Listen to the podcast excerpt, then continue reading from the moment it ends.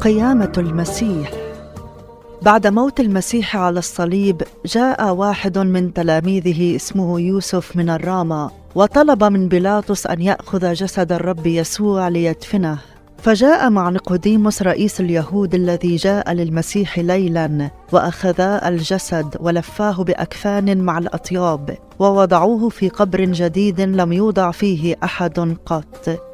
وكان بيلاطس قد أمر أن يحرس قبر المسيح، فمضى الجند وضبطوا القبر بالحراس وختموا الحجر.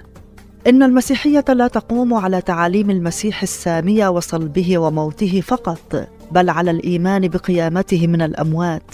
فبعد صلب المسيح بثلاثة أيام في أول الأسبوع باكرا جدا إذا زلزلة عظيمة حدثت، لأن ملاك الرب نزل من السماء وجاء ودحرج الحجر عن الباب، أي باب القبر، وجلس عليه، وكان منظره كالبرق ولباسه أبيض كالثلج، فمن خوفه ارتعد الحراس وصاروا كأموات. إنجيل متى الأصحاح الثامن والعشرين والآيات الثانية والثالثة.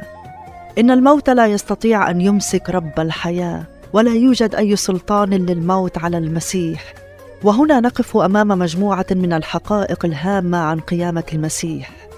لم يسمع في التاريخ أن يؤمر بحراسة إنسان ميت، لكن الحراس الذين حرسوا جسد المسيح هم الذين أصبحوا كأموات عندما قام منتصرا على الموت.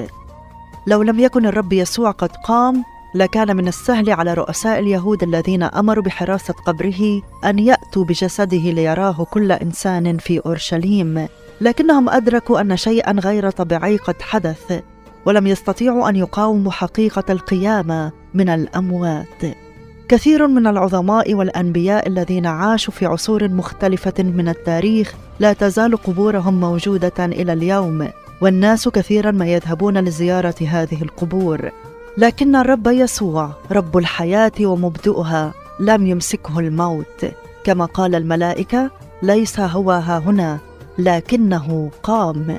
عندما جاءت المريمات ليكفنوا جسد المسيح وجدوا أن الحجر قد دحرج وأن الجسد ليس في القبر، وهنا نجد رسالة الملائكة تؤكد لهما قيامة الرب يسوع من الأموات. ليس هو ها هنا لأنه قام كما قال. هلما انظرا الموضع الذي كان الرب مضطجعا فيه، واذهبا سريعا قولا لتلاميذه أنه قد قام من الأموات. ها هو يسبقكم إلى الجليل، هناك ترونه، ها أنا قد قلت لكما. إنجيل متى الأصحاح الثامن والعشرين الآيات السادسة والسابعة. وهذه الرسالة لا تؤكد فقط حقيقة القيامة، بل تؤكد لهم أنهم سوف يروا المسيح أيضا في الجليل، وهذا ما حدث بالفعل.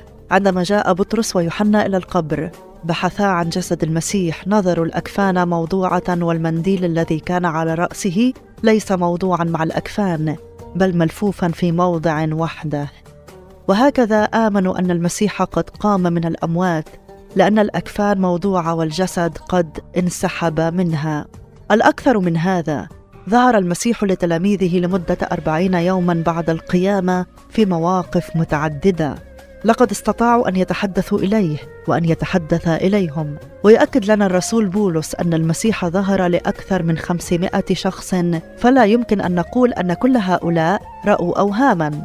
إن الإيمان المسيحي مبني على الثقة الكاملة في قيامة المسيح، لأنه لو لم يكن المسيح قد قام فباطل إيماننا وباطلة كرازتنا، كما قال الرسول بولس.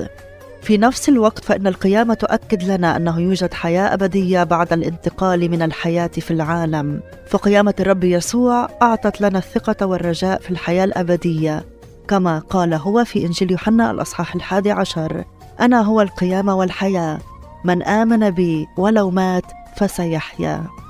تأمل في حقيقة قيامة المسيح من الأموات وكل الدلائل والبراهين التي تثبت أنه حي. ما الذي تعنيه القيامة لحياتك الشخصية؟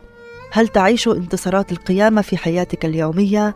إن كنت تؤمن أن المسيح حي، لابد أن ينعكس هذا على علاقتك بالرب ورؤيتك للحياة بأكملها. أصلي أن تكون هذه الحلقة بركة لحياتك.